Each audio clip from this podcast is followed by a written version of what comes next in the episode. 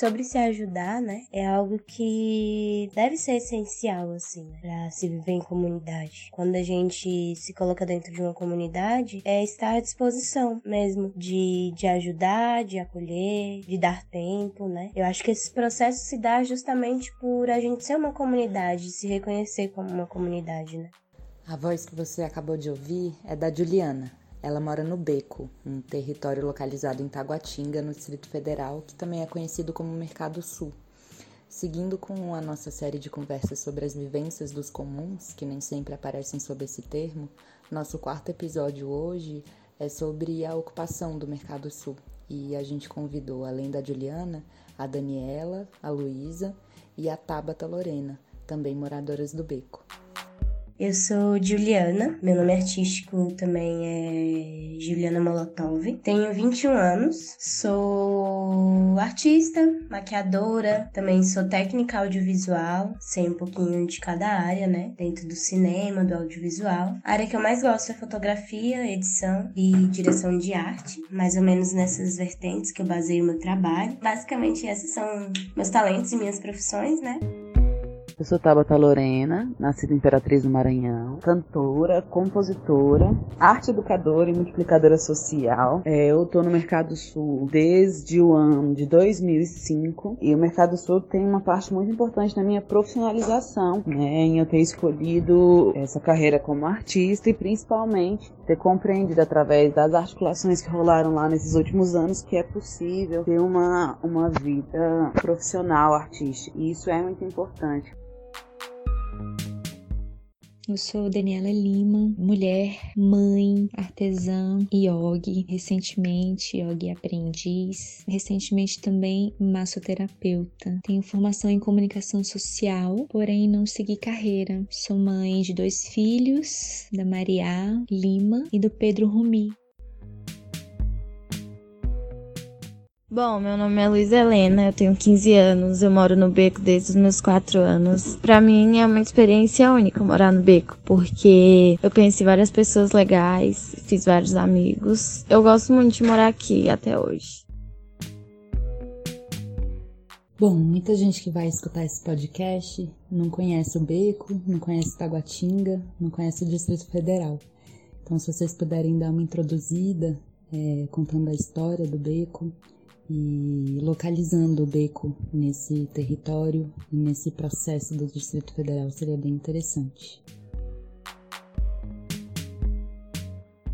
O Mercado Sul, né, ele foi construído na década de 50 ali, bem pro final ali da construção de Brasília, para inauguração de Brasília. Ele começou como um grande centro comercial mesmo, né, de Taguatinga, DF, e foram se estruturando vários comércios, né, como marcenaria, lanchonetes, bares, a feira da quarta-feira, que é uma feira que tradicionalmente rola até hoje, no quadradão que fica em cima do Mercado Sul, né, ali na rua. Mais ou menos nos anos 80 80, 90, para virada assim dos anos 2000, houve muito esse histórico de abandono, né? Poucas lojas eram ocupadas por pessoas que compraram, pessoas que alugavam, e o resto das lojas fechadas, né, na mão de poucos donos. Esse abandono também se deu por conta do comércio, né, que foi subindo ali pro centro de Taguatinga, para comercial sul, comercial norte, e aqui por ser já um lugar mais para baixo, na Sandu, foi acabando ficando nesse esquecimento mesmo, né? Essa é a primeira fase assim vamos dizer assim, do Mercado Sul. E nos anos 2000 até 2010, mais ou menos, é, começou a já ter, né, essa ocupação artística mesmo, assim, que é como é conhecido até hoje o Mercado Sul, pelos seus eventos culturais, pelas ações sociais. Foi isso. No começo, né, assim, teve a Invenção Brasileira, que é uma loja que, né, era alugada e tal para fazer, para fazer teatro, oficina. Veio o Vigílio, que mexe com papelão, saco de cimento, né, aquele artesão. Teve o Motirô, que era para fazer cineclubes, um trabalho também, né, mais ali voltado para tecnologia, para as crianças e tudo mais. Enfim, várias pessoas vieram com seus coletivos coletivos, seus empreendimentos e começaram a ocupar parte desse mercado, né? Que é o beco ali, aquele primeiro beco que tem mais plantas. Existem bastantes benfeitorias, né? Feitas pelos moradores e artistas que vão vindo e indo, né? Dentro desse território. Então as pessoas acabam deixando ali um grafite, uma plantinha, uma benfeitoria que faz ali na casa. E aí que entra também a,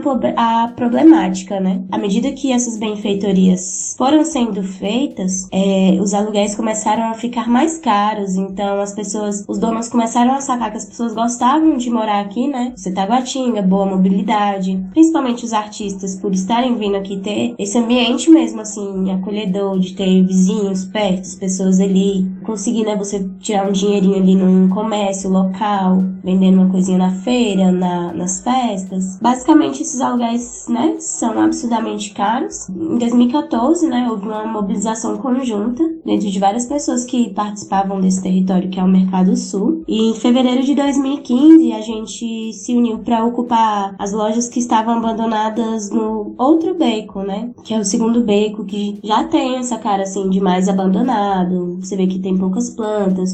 É era o local, né, que acontecia tráfico de drogas e tudo mais. Em 2015, a gente entrou para essas lojas, né, para poder ocupar. Estamos aqui, né, até hoje resistindo, tentando fazer várias benfeitorias também nesse local. É um processo assim de realmente também de adaptação, que a gente ainda, né, tá vendo assim por onde fazer, por onde, principalmente agora na pandemia, né, ficou mais difícil tá fazendo alguma movimentação dentro dessas lojas, mas à medida do possível a gente tá aí se organizando, fazendo benfeitorias. A gente também fez a ação agora de estar regularizando a água a luz, porque dentro dessas lojas que foram ocupadas, né, onde nasceu o movimento Mercado Sul Vive, a ocupação cultural, nós conseguimos, né, depois de cinco anos de sofrimento, tá regularizando essa água e luz para as pessoas que moram, residem ou vêm trabalhar nesse local. Então, já é um ponto muito positivo mesmo, e a gente espera caminhar para regularização, né, dessas lojas mesmo, para que a gente, como movimento, consiga construir muito mais do que a gente já está fazendo.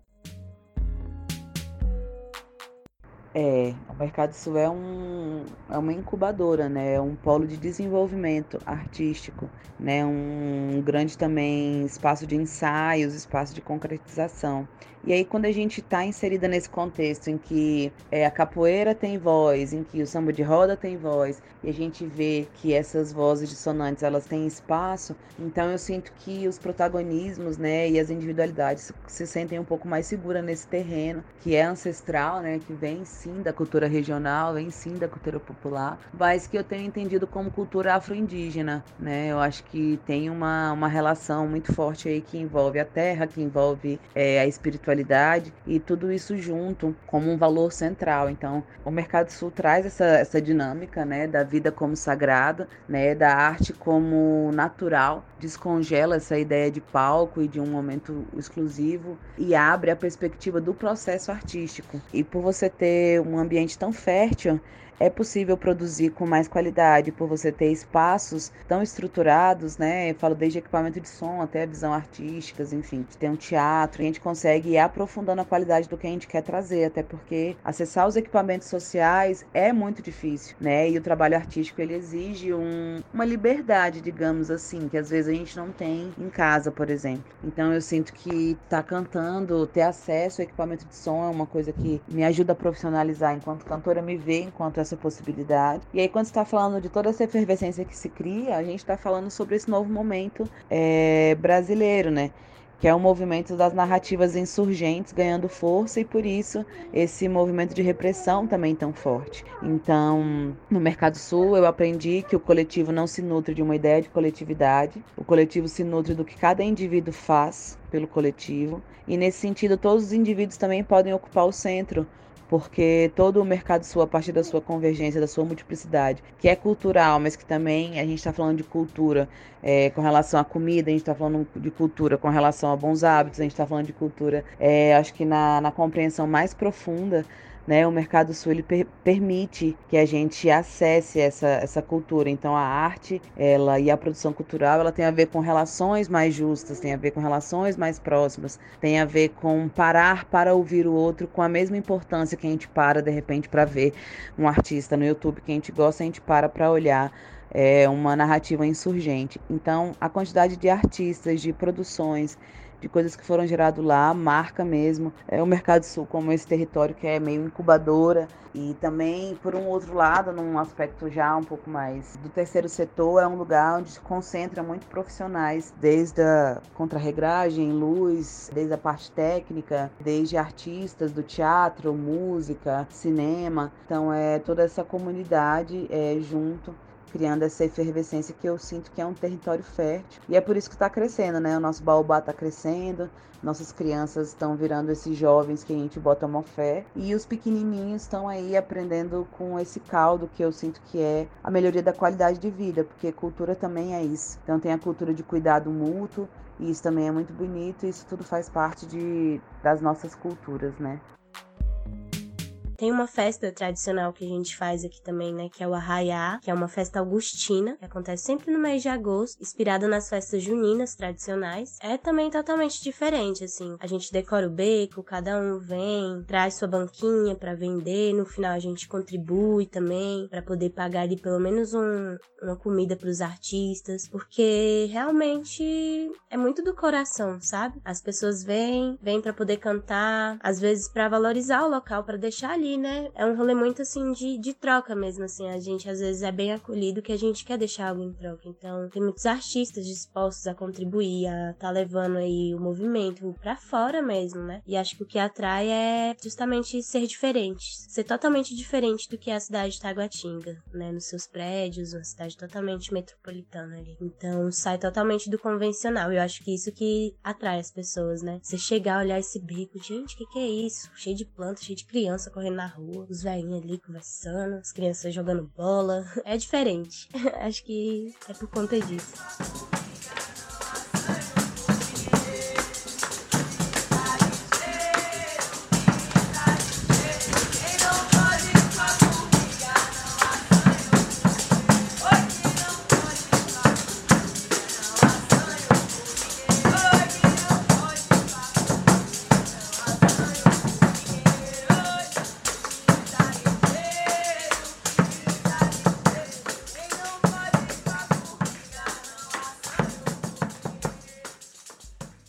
Dá pra gente separar a trajetória e a história do beco da trajetória e da história de vocês. Se vocês puderem contar um pouco sobre isso pra gente.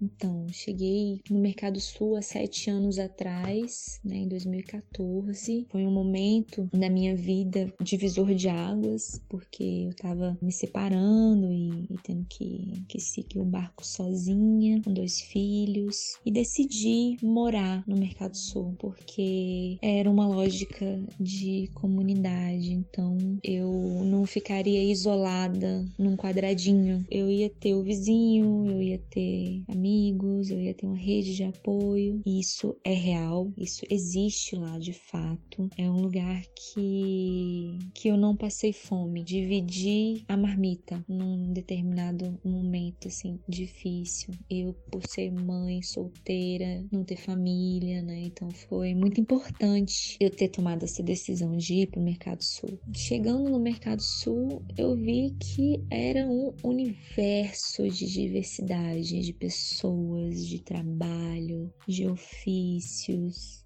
E nisso eu transitei por várias áreas de ofícios. E eu lembro que assim que eu cheguei, eu entrei em contato com a costura, que é a NEM, nossa, nossa grande mãe ali do beco, né? Uma pessoa que é mais velha, de uma geração mais à frente, e é uma excelente costureira, ela é uma é um artista, né? E eu naquela carência de ter aquele aconchego, aquela relação, né, de, de uma mulher mais velha, de saber coisas que eu não sabia. Então foi foi, eu fui entrando em vários universos, né? E ela foi um, uma das primeiras, assim, que eu me aproximei e, e, quis entender o que é a costura, né? E paralelo a isso, eu já estava observando que o Vigílio, o mestre artesão ali no nosso território, fazia, né? Que reutiliza o papelão e o saco de cimento. E aí eu também fiquei observando, entrei naquele universo, né? Descobri que, que eu tenho habilidades de artesã. Sobre eu e o Mercado Sul, eu conheci o Mercado Sul quando eu tinha 7 para 8 anos de idade. Participava do Mutirô, né, como uma criança que vinha para desfrutar também do que o Mercado Sul nos oferecia naquela época. Então, acho que muito também de eu gostar de cinema vem dessa época, né, onde a gente tinha cineclubes, onde a gente podia pegar um DVD ali e levar para casa. Minhas primeiras vivências com tecnologia, computador também, né, foram nesse espaço. Foi basicamente onde eu iniciei assim, experiência, né, de como é morar no Mercado Sul. Então, minha mãe veio pra cá, a gente morou mais ou menos até 2011, e aí de 2011 a gente foi para São Paulo para morar na casa de umas tias. Depois disso eu fui pro Rio, morei três anos no Rio com meu pai, e aí eu acabei voltando em 2015, né? E foi bem, tipo assim, um mês pra ocupação começar, assim, então fui jogada dentro, assim, meu Deus, uma ocupação. Minha mãe já estava nesse processo, ela já morava aqui, né? Vim, voltei a morar com ela. Então, ela já estava nesse processo de ir também ocupar uma loja ali para poder estar tá abrindo uma cozinha, né? Comunitária e tal. E aí que entra a nossa participação, né? Que foi a família da Sônia, que foi convidada a estar tá participando também da ocupação.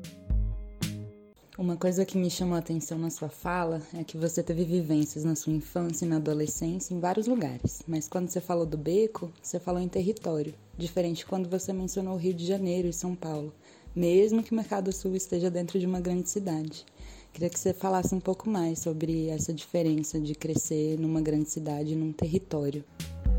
Eu sinto, assim, que o Mercado Sul ele foi muito importante para minha formação como pessoa, caráter, minha formação política. É diferente, né? Assim, quando a gente cresce num prédio, vamos dizer assim, né? Ali tancado no seu apartamento, muitas vezes a gente não conhece nem as crianças que moram naquele prédio, né? Então, aqui desde pequena, eu sempre tive meus amiguinhos, eu estudava na escola aqui perto, então, meus amigos. Hoje mesmo, meu companheiro, meu companheiro é meu amigo de infância, né? Nós dois crescemos aqui no Mercado Sul também. Eu acho que talvez talvez o diferencial de você morar no Mercado Sul, talvez morar numa cidade grande ali, é de você não ter conexão ali com as pessoas, sabe? Porque até hoje eu tenho conexão com várias pessoas que eu cresci desse território. Muitas delas foram importantes pro meu processo de crescimento, né? É uma grande família também. Então, quando a gente para pra pensar assim, são pessoas que estão ali dentro, querendo ou não, de uma forma, né? Dentro da nossa vida. Acho que talvez por ser uma casinha uma do lado da outra, né? Ali com as portas viradas uma pra frente da outra, a gente tem mais essa vivência do vizinho, né? De, ah, o vizinho não tá em casa, eu, eu recebo aqui o cartão dele, entrego pra ele depois, não tem problema. Ah, vou sair no final do ano, ah, alguém cuida do meu cachorro. Não, cuido. Então, acho que é isso, assim, um copo de açúcar a um amigo pra gente conversar, é muito diferente. E eu me sinto, sim, privilegiada, sabe? Por ser uma adolescente que consegui ter todas essas vivências e absorver tudo isso, e agora ter essa consciência que eu tenho que passar isso pra frente também, né? Então, acho que eu não cresci dentro da caixa esse lugar me transformou mesmo, principalmente minha formação política, sabe? Tudo que eu sei, minha opinião, assim, ser feminista, esse processo todo foi aqui. Ser de esquerda, ser uma mulher de luta, né? Uma mulher que vai à frente, que vai lá, luta, vai pra manifestação, mobiliza, faz sarau, faz ecofeira, vai na câmera, no som. Então, acho que é esse espaço múltiplo que me, me fez ser múltipla também. E não só estar tá ali dentro da caixa, vivendo uma linha do tempo, sabe? Ali.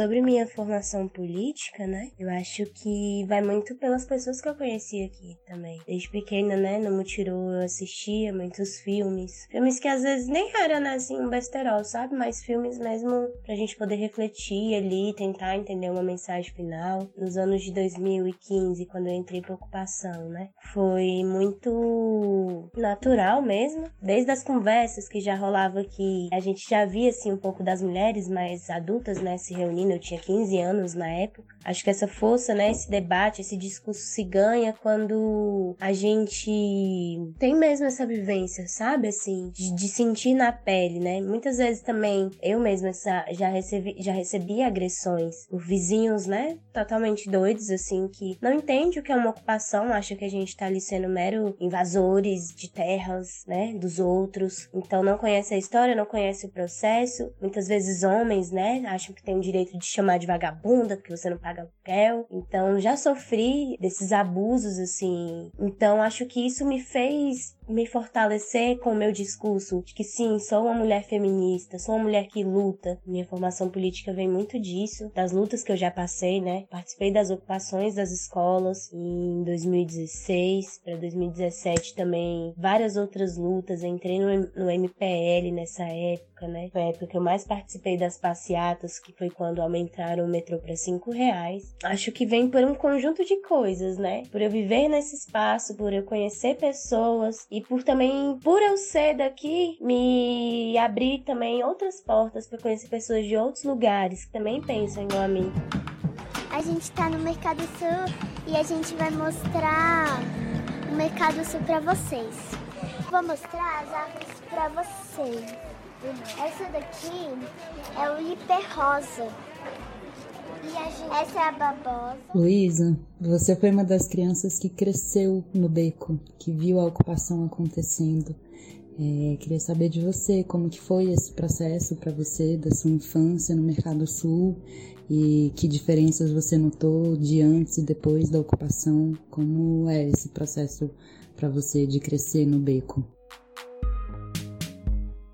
Bom, minha infância no Mercado Sul foi muito boa porque eu conheci várias pessoas, fiz vários amigos e a gente sempre jogava alguma coisa no quadradão todo dia, quando todo mundo chegava da escola e era muito legal. Para mim, morar na ocupação não é problema nenhum, porque é um grande conforto para mim morar numa ocupação. Tem ainda vizinhos que reclamam, sim, e acham que é tipo, meu Deus, nossa, eles invadiram, mas não, a gente não invadiu, a gente ocupou as lojas que estavam aí anos fechadas, sem movimentação nenhuma, e a gente só quis movimentar elas. O que eu lembro do início da ocupação foi que a gente fez vários trabalhos e a gente convidou várias pessoas artistas para iniciar o movimento de cultura e fazer várias coisas para mudar o beco. A diferença que eu vejo antes da ocupação e depois da ocupação no Mercado Sul é que mudou muito. Os becos mudaram, a gente sempre grafitava os becos para eles ficarem bem bonitos. Tem até uma aparência melhor, porque antes não era assim. Era tudo, sei lá, apagado, escuro. Aí a gente deu vida pro beco. Quando o beco era escuro e apagado, a gente tinha medo de brincar nele porque era muito escuro e aí a gente tinha medo, então a gente só brincava mais no quadradão mesmo. A minha convivência com as outras crianças tinha fases que era boa e tinha dias que não era. Mas foi muito bom conhecer todo mundo e fazer ser amigo de todo mundo. Principalmente quando você era criança e rolava conflito entre vocês, quem que ia intervir e tentar resolver? Bom, quando tinha conflito e desentendimento entre a gente crianças, a gente, não só nossas mães, mas como as pessoas que estavam ajudando no movimento, também conversava com a gente pra gente se entender melhor. E era muito bom, porque quando os pais não estavam, tinha eles pra estar tá lá ajudando a gente e conversando com a gente.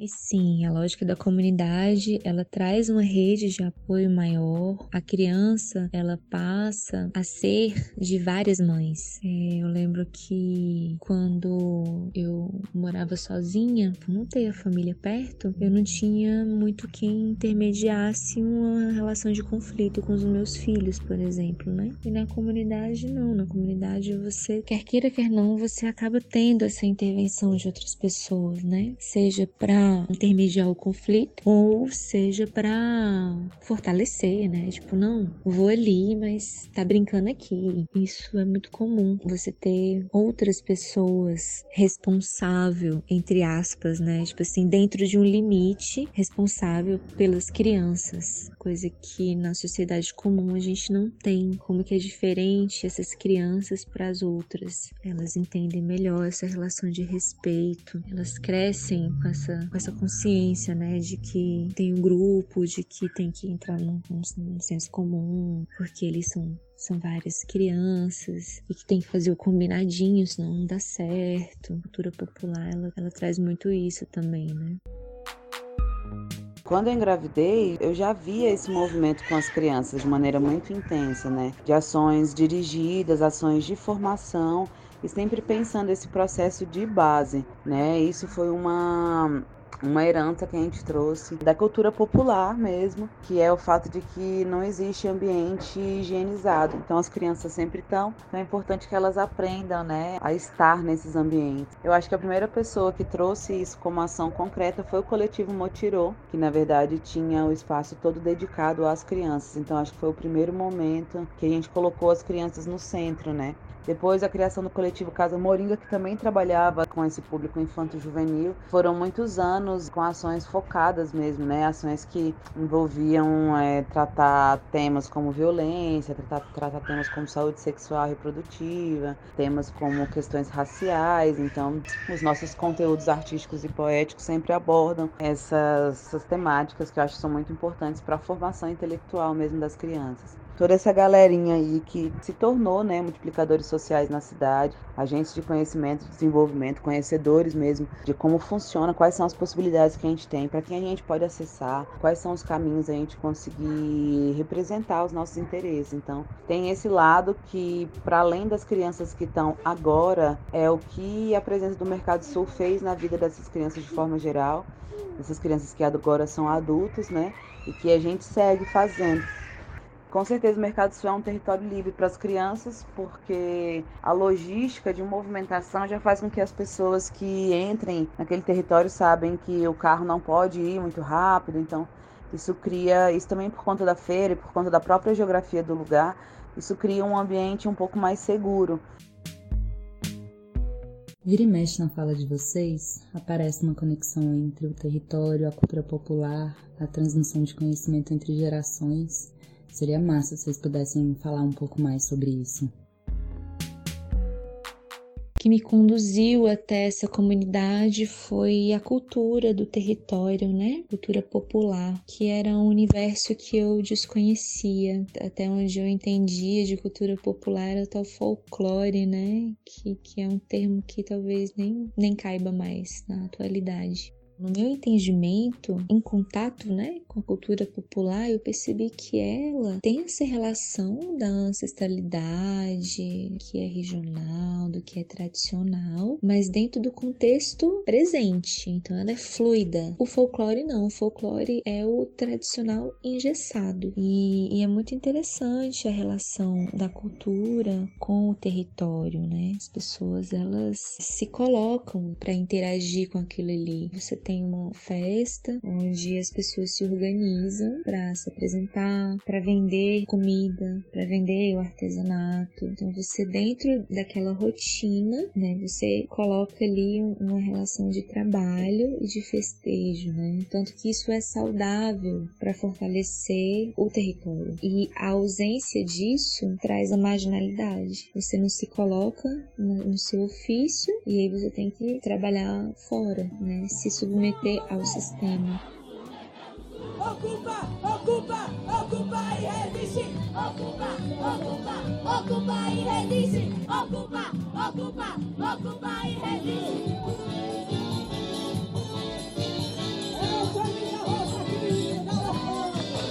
O termo cultura popular, para mim, eu tenho feito essa análise de que ele é um termo um pouco colonial, porque assim, quem, quem chegou aqui, chegou com uma cultura que seria a cultura, que não é a cultura popular, e todo o resto que o povo faz é a cultura popular. Então a gente coloca numa mesma categoria, sei lá, um maracatu e um violeiro. Pensa que um maracatu, sei lá, tem 50 pessoas, é, 20 famílias, trabalha em todas as linhas estéticas, então tem dança, figurino, é, composição, instrumentação, quadros e tal, sem contar o culto, e você coloca na mesma, na mesma categoria de um cara solo com uma viola caipira, entende? Então, isso é muito problemático de diversas formas, porque isso é o que faz com que a gente ache, inclusive, que cultura popular e folclore estão mais ou menos numa mesma categoria. Por quê? Porque o folclore, se eu digo folclore é cultura popular, fica muito mais fácil para mim valorizar o curupira ou o saci pererê, porque o curupira e o saci pererê não precisam de reforma agrária como por exemplo o maracatu precisa, porque o maracatu sempre vai ser um quilombo. Então, a gente entende, a gente está mais próximo desse termo, fazendo um aprofundamento, a gente entende que tudo isso são culturas de raiz. Então, as pessoas, a partir do seu processo histórico e da sua raiz ancestral, fazem cultura, porque dentro da linha afro-indígena, a cultura não se difere da vida. Então, cultura é vida. Então, a gente cultua quando cozinha, a gente cultua quando canta para o amanhecer. Então, é isso. Isso eu acho que é um tema muito importante. É um tema que está.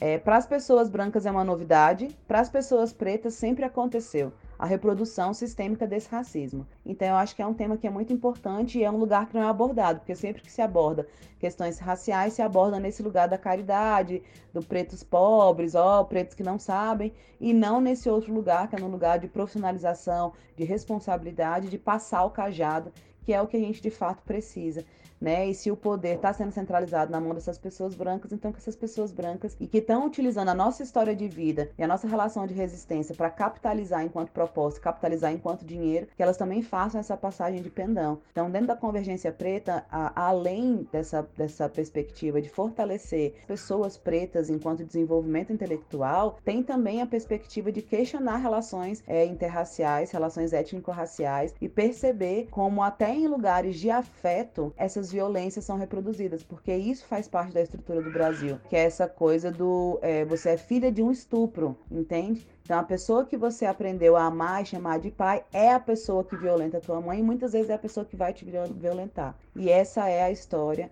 é, do Brasil colônia e isso se reproduz o tempo inteiro. E eu acho que é importante a gente colocar uma lupa nisso para que as coisas sejam um pouco mais verdadeiras.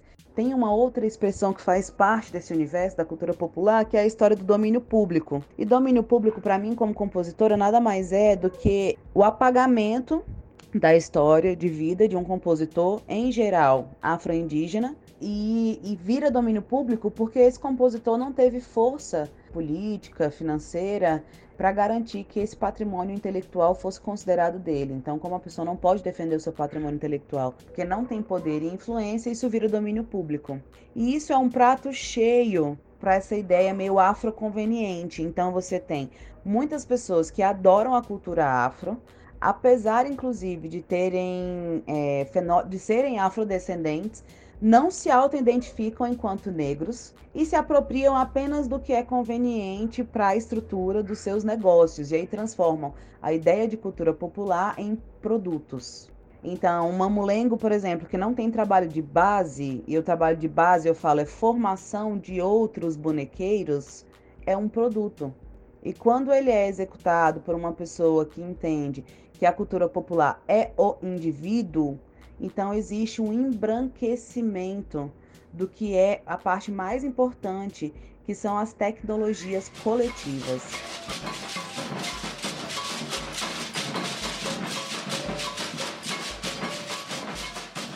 Então, a ocupação é a continuação dessas ações. E o Mercado Sul é esse universo, é uma grande escola. E aí a gente chama carinhosamente como uma escola livre. Sim, o Mercado Sul é uma escola livre.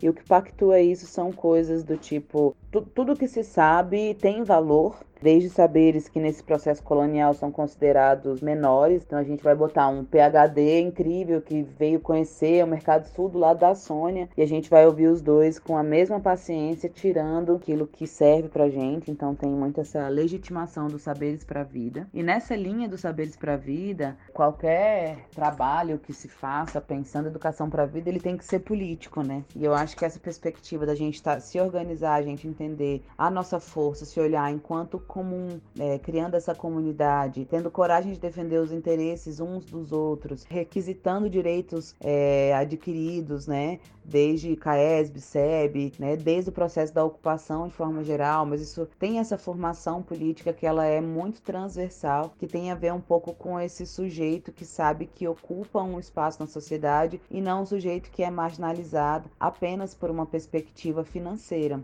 Então, nesse lugar, você tem um deslocamento de valores. E esse deslocamento de valores, que é pactuar menos com a ideia capitalista, faz com que a gente consiga ter relações que são orientadas por outros valores, que são valor, valores mais fraternos, né? Então a gente recebe, por exemplo, na ocupação, pessoas em situação de rua, independente de pensar o quanto ela pode somar com o processo, porque a gente entende que todo mundo pode somar. Então também tem a ver com ver potência nas coisas simples. Então você junta é, intelectuais, você junta desenvolvedores de tecnologia, você junta artistas, aí você junta é, artesãos, aí você junta técnicos, aí você junta oficineiros você junta uma comunidade toda, sabendo que todas essas pessoas têm como ensinar e aprender. E isso cria uma, uma relação que a gente não tá só esmagado pela ideia normativa de sociedade. Então a gente vai criando um mundo um pouco mais do nosso jeito. Mercado sul ele sempre foi muito marginalizado, né? Principalmente porque é um lugar assim, que tipo, vamos dizer que tem um, um ali de ser uma favela, do lado ali de vários prédios, né? Vários casarões, né? De Taguatinga. Desde pequena, eu e tantos outros amiguinhos que cresceram aqui, né, já sofriam um pouco, assim, esse bullying, até na escola mesmo. É, meu companheiro mesmo relata, né, assim, que quando ele era criança, ele andava de transporte, e aí as crianças ficavam falando que ele fedia, só porque ele morava no Mercado Sul. E a minha infância toda também foi isso, assim, né, minha mãe sempre trabalhou aqui, seja de faxina, seja fazendo bico, então eu sou uma pessoa, assim, que eu cresci ali na Samambaia até os meus sete anos. Com os sete anos a gente veio pro Mercado Sul porque minha mãe tava trabalhando aqui. Então a gente veio para uma escola que é né, a escola ali perto do Semab, ali no, no 15, 17, que é a escola, uma escola boa. Então uma escola, uma escola ali de pessoas classe média alta e baixa, né? Então a gente tinha muito essa vergonha de trazer os amigos em casa, porque né, a gente se sentia oprimido mesmo nesse sentido assim, de não morar num apartamento. Então a nossa visão na infância era um pouco diferente. Eu fui começar a ter mais consciência assim na minha adolescência mesmo assim, de tipo, poxa, não, o lugar onde eu moro não é feio. É tão bonito, olha aqui, coisa mais linda, né? Assim, então, de se empoderar, de empoderar esse lugar mesmo, assim, porque antes ele era totalmente mal visto, né? Principalmente o outro beco, que era largado. E aí minha mãe, ela também começou já a reconhecer também, assim, por, por estar morando, por precisar morar, sabe? Assim, que tipo, ai, que esse povo do beco, não é o povo do beco, só, né? Igual a gente fala, você é povo do beco também. Então as pessoas têm essa, muito essa visão, assim, né? O povo do beco, de marginalizar a gente. Isso começou a mudar à medida que a gente foi ficando adolescente mesmo. Comecei a perceber que meus amigos amavam vir pra cá. Então parei de perder essa vergonha de que não é porque eu moro numa casa ali que não tem uma água, uma luz, ou é um barraquinho que eu vou deixar de trazer meus amigos. Porque não é isso que importa, né? Eu lembro eu com 16 anos, numa aula assim que o professor foi falar sobre o que, que a gente achava, né? Da, das pessoas que entram e ocupam terras. Peguei, batia, eu lembro de eu bater a mão na mesa assim, não, mas eu moro na ocupação. Nem por isso eu sou vagabundo vagabunda. Uma aluna levantou, mãe, esse povo é tudo vagabundo. Fala que vai ocupar a terra, você vai lá ver, tá tudo de carrão. né? Essas lombras assim que a galera coloca. E aí eu lembro de eu pegando e batendo assim na mesa e falando: Não, eu, eu moro numa ocupação e não sou vagabunda e minha mãe também não tem carrão. Pelo contrário, a gente, é muito é difícil morar lá, mas a gente mora. E aí eu lembro que o professor até ficou assim meio: Não, mas a gente não tá falando de você. que. Então, quando a gente começa a ouvir outras histórias, outras vivências, a sair da caixa, né? Acho que a nossa cabeça começa a mudar e a gente começa a refletir sobre quem somos nós, né, no mundo.